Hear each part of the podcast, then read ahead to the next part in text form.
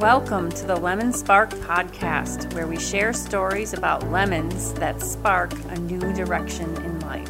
I'm your host, Barbara Zabala. Welcome, George Huntley, to the Lemon Spark podcast. I'm thrilled that you agreed to be a guest on the podcast. I would like everybody to meet George. He is the CEO of the Diabetes Leadership Council and wears many other hats, which I'll ask him about in a moment. But he started out his career as a CPA and still works as a C- CFO um, for an organization. So, welcome, George, and tell us a little bit more about your hybrid professional lifestyle. the professional lifestyle, I like it. Well, thank you, uh, Barbara. I appreciate the opportunity to be here. Um, so I, uh, my original career was as a CPA. I worked for Price Waterhouse when I first uh, got out of college, and I was in the uh, public accounting arena. I went to private accounting, and I've been the, in the finance arena. I'm no longer an active CPA, but uh, I've been in the finance world my whole career. I'm currently the CFO of a professional services firm based in Indianapolis, Indiana. Uh, but I'm also a patient living with type 1 diabetes and that have that that secondary career that's now turned into almost my primary career. Yeah. And that's why you're here and what kind of drew you to the Lemon Spark podcast when you read about it. I should tell our audience that we met just a few weeks ago in Tampa, Florida, when we were at a a conference and we were both presenting and you were actually introducing my and my colleague's presentation and you surprisingly introduced me uh, as include including my lemon spark podcast um, hat that i wear. And so it was actually really a nice surprise because not many people know about this podcast and when you know when i'm being identified and speaking as a, a lawyer and wellness lawyer. So i really appreciate that. And and then I could tell that what maybe sparked your interest in it was that you maybe had a lemon spark story to share. And it sounds like you do. So let's hear about your lemon. well, my lemon is type 1 diabetes. So, uh, yes, I think. Uh, I was diagnosed with type 1 diabetes at the age of 20 in 1983. That means everybody can do the math and figure out how old I am. Um, but um, you know, a diagnosis of type 1 diabetes means that you no longer make insulin. Your body in, so you have high blood sugar. Diabetes is is um, the inability to process energy in your bloodstream. So what happens when you get high blood sugar and you stop making insulin is you basically starve to death because you cannot use the fuel that you have consumed. You eat a meal and none of that energy is getting into your cells. So your blood sugar gets higher and higher and higher, and it burns out your organs. And, and in type 1 diabetes, if not caught, and thankfully it is usually, uh, you die. You die relatively quickly. Um, and it is a very, very serious issue. Uh, so you are immediately upon that diagnosis. I literally went blind. So I my I was um, at home on a spring break uh, with my mother, a future accountant. Uh, I'm in a bank and I'm standing, and they used to have the CD, uh, um, you know, what the CD rates were and the interest rates were, and not that I was particularly interested, but interested, but you're in line and you're looking at this, this, this, this, uh, this sign, and I couldn't read it, and I'm four feet away from it with my glasses on, and I couldn't read the sign. I'm like, Mom, this doesn't make sense. I can't. What's going on? I can't read this, and and I was really, really thirsty. I was just drinking everything in sight, and I was super thirsty. Nothing would quench the thirst. And uh, my sister had been diagnosed with type 1 diabetes five months prior. Uh, prior to that, we didn't even know it was in the family, didn't know what it was. Um, and so I'm now in the uh, getting getting tested and at the doctor's office and in the hospital, uh, getting um, put on insulin. And I remember them telling me to change my room. They changed my room and they said, go down to room 507. Well, I couldn't read this. I couldn't even read the room numbers. Um. It took a while for the vision to come back. It did come back. I still wear glasses because I'm I'm blind otherwise. Uh, mm-hmm. but it then took almost 10 years to figure out how to actually live with this disease. Um, diabetes on a day to day basis, type 1 diabetes in particular, when you're on insulin, um, it, it's it's not a simple task. Um, every day, every hour is different. So you have to take insulin for every carbohydrate you eat. And so if I'm going to eat a meal, I have to figure out how many carbs I'm eating, I'm eating, and how much insulin I should take to counteract those carbs. Now that sounds simple, uh, but if I'm having a lot of carbs, well, your stomach's not going to digest those evenly, so you just can't take the math because the insulin's going to react very quickly uh, in, in, in, a very finite certain way. Uh, you have to then take that insulin over a, a, a timed period so that you don't go low and then go high. You're trying to manage that blood sugar in across an even keel range. It is very, very challenging to do that. Um, and if you have a lot of fat content, you're eating pizza, which has a lot of carbohydrates, but has a lot of cheese and fat in it, that will slow down the absorption of the carbohydrates. So again, you're the timing of when you take the insulin dosage is is very much art and science. Wow. I the technology yeah, the technologies that existed in 1983 are nothing compared to what they are today. Oh, well, I can see how it would take a long time to figure that out. I mean, do I have I have a few questions for you, George. Um, so first of all, eh, you were describing carb carbohydrates as being, you know, needing to be counteracted with insulin. So uh, do diabetics um, prefer maybe having uh, a diet that doesn't include carbs? So many do. Uh, many do. Uh, a low carb diet is easier to manage. Uh, okay. That being said, we're human beings and yeah. we like to eat. Yeah. Um, so I crave everything that, that everybody else craves. Uh, some people have a sweet tooth. Some people don't have a sweet tooth. Some find that easier or, t- or difficult to to manage. Uh, once you have the right technology, I can eat cake and ice cream right there with you and, and manage my blood sugar today in 2023 relatively well because I've been living with it for 40 years. Mm-hmm. Uh, a newly diagnosed person would still struggle. Uh, but the technologies have come a very long way. Uh, to give you an idea from a career challenge perspective, the drugs that I was taking in 1983, uh, one called in particular NPH, the insulin would peak about four hours after you took it. So I would take a, a shot at seven in the morning, and somewhere between 11 and 1, the insulin would kick in. So that might that would be my lunchtime dose. Mm-hmm. The problem is if it kicked in at 11, I had to stop what I was doing and eat right then and there, or I was going to pass out. So if you are you're, you're a lawyer in your career, if you've got a lunch appointment that's at noon, if your insulin kicked in at 11, you have to sit there and watch everybody eat at noon. Oh, it's very, very challenging. And if you're if you're so stubborn as to try to wait, you're an absolute puddle of a mess uh, by the time it got there. It was a very, very challenging thing to live with until the current insulins that didn't did not come out to the mid 1990s uh, come into play. So it was it's it was a real difficult disease to to manage and and control uh, back then. Um. So my other question is, what is for those of us who aren't really well versed in diabetes, what is the difference between type one, the kind that you were diagnosed with, and type two? That's an excellent question. And so Type 1 is an autoimmune disease where you attack your pancreas. So the patient, uh, my, my, I attacked my pancreas and I basically killed the insulin producing cells within the pancreas. In type 2, I make insulin. That patient makes insulin, but it, they're resistant to it. It's typically a metabolic syndrome. So it's just you're not acting very efficiently. In both types, the common symptom is high blood sugar.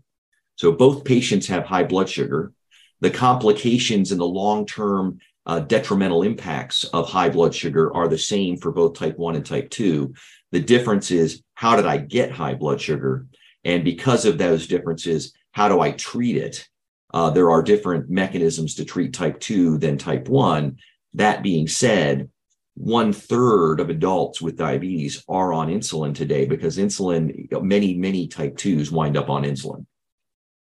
And is type 2 something that the the type of diabetes that people might get later in life or uh, as a result of uh, diet?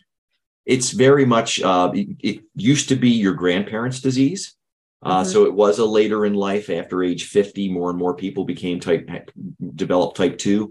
Uh, right now, teenagers are getting it because of the obesity epidemic that's going across the country. So there's a lot of uh, of growth, and and it's really frightening because if you get type two diabetes when you're 50, you're going to live 25 more years on average, 30 more years. I mean, you you, you want to make it as long as possible.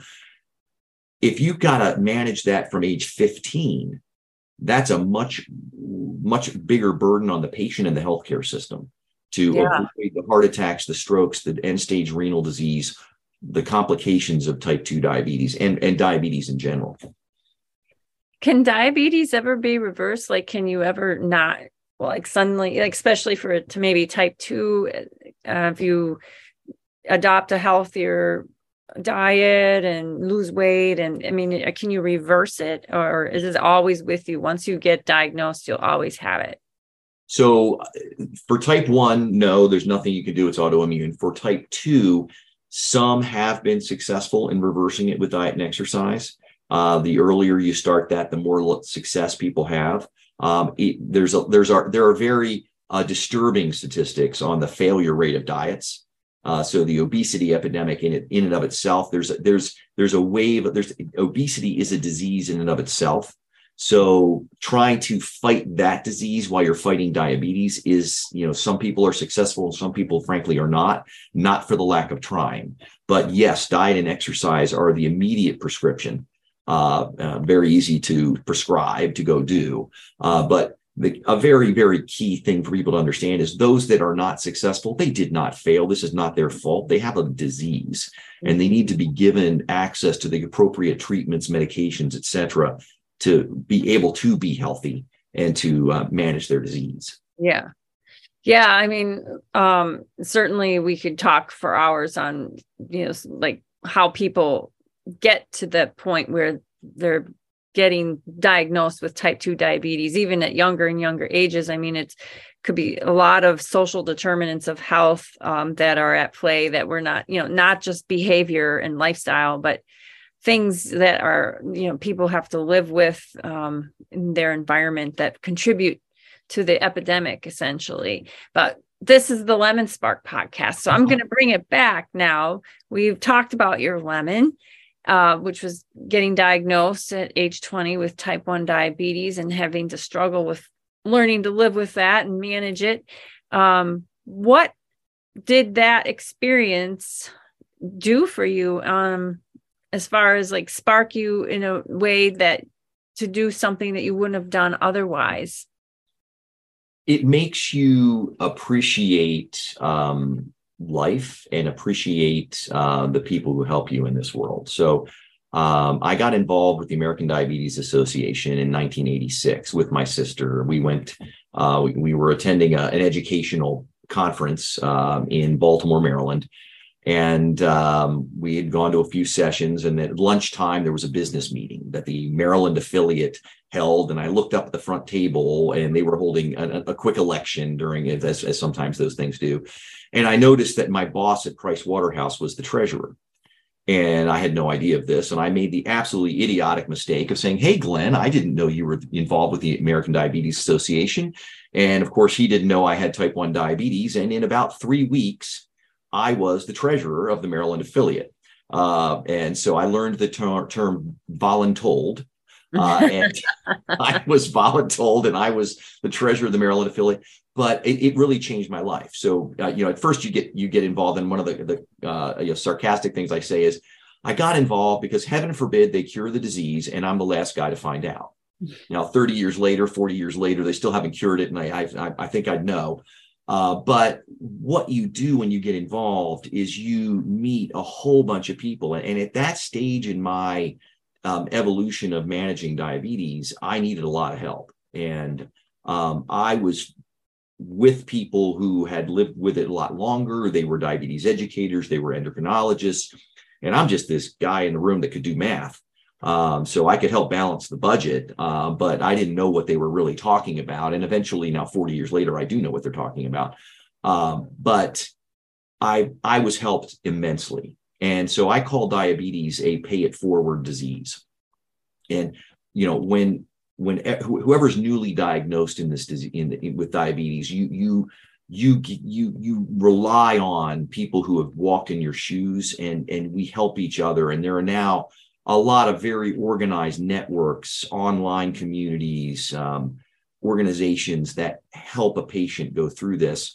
And you know everybody is you're just incredibly grateful because you can't go through this alone you drink from a fire hose. Uh, that that term is never more uh, poignant than with the diagnosis of type 1 and especially if it's your child because type 1 used to be juvenile diabetes. It's now you can get this type 1 diagnosis after the age of 50 is are still happening.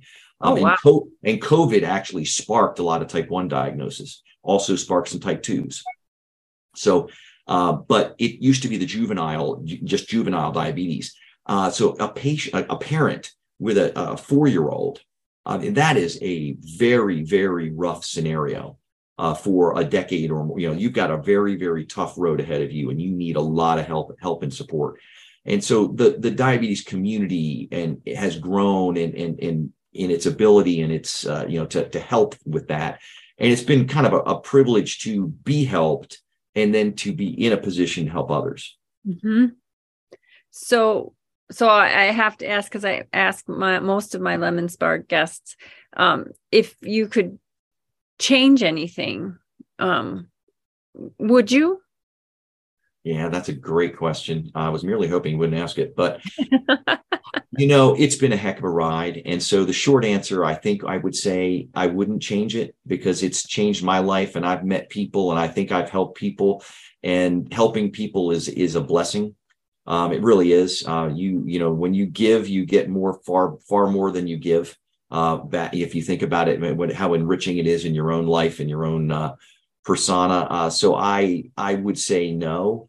Uh, that said, if there's a cure tomorrow, I'm the first guy in line. Yeah. So um, I I'm fighting for it, fighting for access for it, fighting for patients to be able to you know be there i'm, I'm involved in an organization called children with diabetes fabulous group um, one of its slogans is care today cure tomorrow so we try to make people healthy today so that when we're uh, we're, we're there and healthy to accept it. Well i am just so much in admiration of all that you're doing and for this uh, disease and all the um, contributions that you're making and grateful for that you're out there to help um, others who are learning about their diagnoses and maybe or something similar so if people want to learn more about you or any of the organizations that you're involved in uh, how could they do that Sure. And I'd love to just talk a little bit about the Diabetes Leadership Council if I could. So, yeah. Uh, the Diabetes Leadership Council is a 501c3 patient advocacy organization everybody on the board is a past leader of a national diabetes organization. I'm one of the founding members. I'm now the CEO. So I'm now uh, part slash full time uh, involved with that organization. And all we focus on are policy issues to help patients have affordable, equitable access to the treatments, medications, devices, education that they need in order to manage their disease. Diabetesleadership.org is a great way to go to find out about that. We have a sister organization called the Diabetes Patient Advocacy Coalition, uh, diabetespac.org. I'm also the CEO of that. DPAC is a 501c4 organization. Both are advocacy organizations. The C4 can lobby. And so we now have the patient voice as a lobbyist. And we're, I think, one of the few, if not only, patient organizations that are organized as a lobbyist so that we can go and ask legislators to pass rebates through at point of sale to cover continuous glucose monitors uh, in Medicaid and in in some of the, the, the, coverage areas that need to get covered. Um, we work on that on behalf of that. So it, those are the things that I do. Uh, the other group that I would urge people, if you if you have any loved one with type 1 diabetes, go to childrenwithdiabetes.com. Uh, that is an online community. They also hold um, conferences, Friends for Life conferences in Orlando, uh, where it is camp for the whole family, where the child with diabetes of all ages, their siblings, there's curriculum for the kids, the family members. Mom and dad have curriculum where they they're learning in different classrooms, but they're all in. It's in Disney all together grandparents have a track. At the end of the weekend, the grandparents can do sleepovers, which is not an easy thing. Um, so it is a fabulous organization. I'm very privileged to be part of it. Um, but uh, it's been a, a a wonderful journey. You find yourself in a room with people that you just, how did I get in a room with these smart folks? Uh, I'm just a guy who could do math and live with this disease, but um, it's it's been it's been uh it's it's been fun, frustrating but fun. If you if that makes any sense. Oh, it makes a lot of sense. And uh, I'll make sure I put links in the description to the podcast that so people can go and visit those different sites that you mentioned. And um, are, are you involved? Are you is your bio in any of those um, organizations or links that you've mentioned? Yeah, you'll find my bio on both on all three of them actually, but uh, okay. the Diabetes Leadership Council is probably the easiest one to get to. Great. Well, um, is Diabetes Leadership Council or diabetesleadership.org? The, the, the, the last, the dot, leadership.org. Okay. Well, thank you again, George, for sharing your story and especially thank you for uh, sharing your your gifts, your talent, and your ambition to help cure this disease and uh, all of your efforts on advocating for better lives for people who live live with diabetes. So really appreciate you being on the Lemon Spark podcast. Thank you for having me. I really appreciate it as well. Thank you.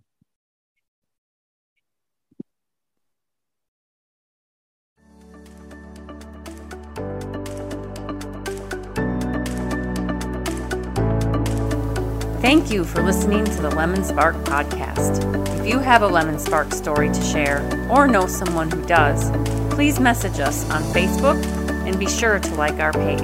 And remember, it's not the lemon that defines you, it's the spark.